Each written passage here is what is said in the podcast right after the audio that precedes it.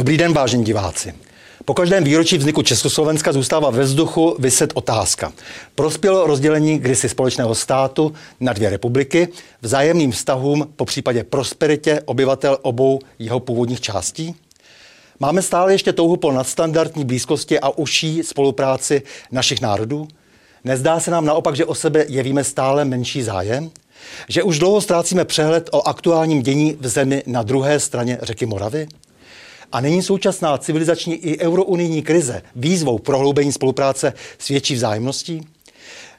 Nepředurčuje nás naše středoevropská poloha, jazyková blízkost a podobné historické zkušenosti k společné obraně proti kolonizačnímu tlaku i ideologickým i anticivilizačním zvrácenostem, které k nám přicházejí z Bruselu i spoza oceánu? Otázky jako vyšité pro scénáristu, dramatika, překladatele, diplomata, politika a jednoho z nejčtenějších slovenských spisovatelů současnosti Josefa Banáše.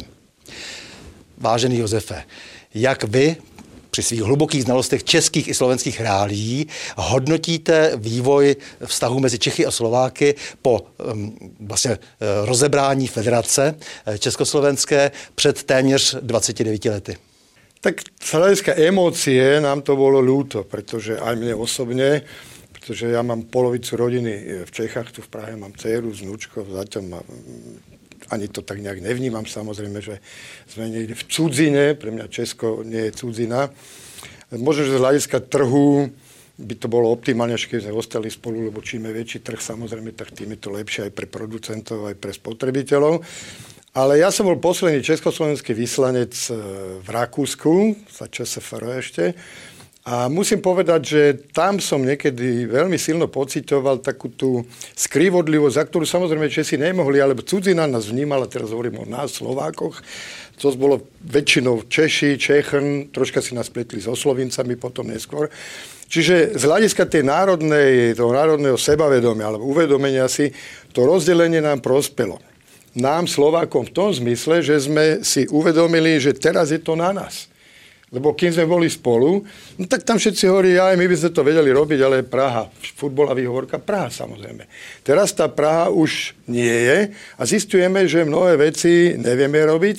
V politike teraz vidíte aj ten vývoj u nás, ktorý je, tak sme si mysleli, že sme to len my doba brali, ale teraz musím povedať, že nás po voľbách mám pocit, že Česi významne dobiehajú.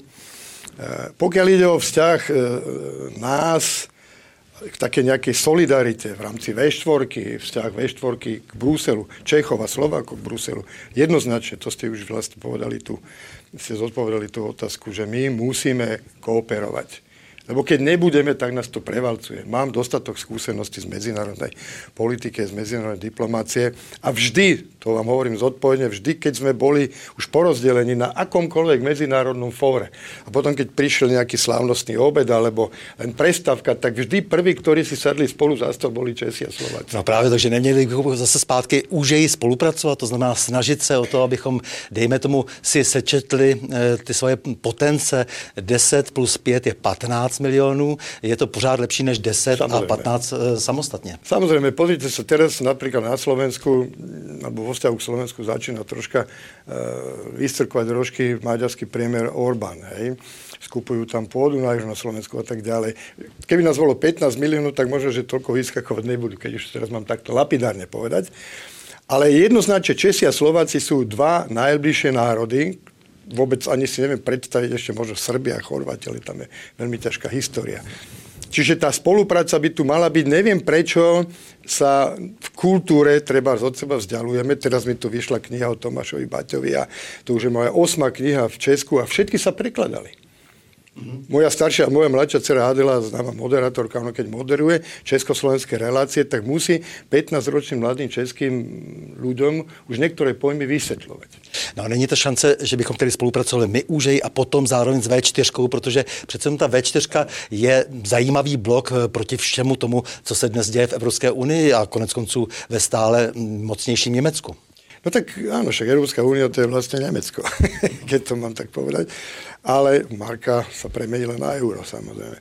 Takže keby Česi a Slováci intenzívne spolupracovali, tak samozrejme V4 je pevnejšia. Teraz tam spolupracujú Maďari, Poliaci. Česká republika tak nejako trošku a my v rámci V4 sme už teraz skoro by som povedal kontraproduktívni. Takže no dobré, ale tak to záleží od vôle ľudí, koho si zvolia, aby tie vlády potom naviazali, myslím teraz politickú spoluprácu, pretože tá spolupráca alebo spolužitie medzi ľuďmi, medzi občanmi to absolútne funguje. Ja to cítim, tak nikdy tie medziľudské vzťahy medzi Čechmi, Moravanmi, Slovákmi nikdy neboli také dobré, jak sú teraz. No právě, ale na té institucionální úrovni se moc nespolupracuje a jak říkáte, dokonce ani v kultuře. Bohužel, no tak v kultúre však už teraz nechcem zachádzať do nejakých detailov, čo sme si v rámci vzájomnej výmene ešte za tých starých čas, dokonca za čas socializmu, však tá kultúrna výmena bola, vlastne kultúra bola skoro jedna v tom zmysle, že československý film, československá dráma a tak ďalej. Tak ja si myslím, že keď by sa nám podarilo nejakým spôsobom nám, ľuďom, ktorí troška v tej kultúre fungujeme. Ja si myslím, že dobre, keď už mám 8 kníh v Česku, tak už predsa len trošičku to tú slovenskú reáliu Čechom viacej približí. No ale ako to chceme spraviť? No tak inštitucionalizovať môžete len na základe, keď to odvodíte od politiky. A keď politika pražská, do veľkej miery teraz determinovaná je celočeská politika, myslím teraz po voľbách, nebude javiť nejaký záujem o spoluprácu so Slovenskom, ale mám pocit, že teraz tieto dve vlády budú si bližšie, pretože hodnotovo sú si bližšie, lebo to sú, obávam sa, že Česká bude ešte možno viacej probruselská ako Slovenská, lebo slovenské vláde nie sú, majú tam nejakí politici ešte troška to národné cítenie.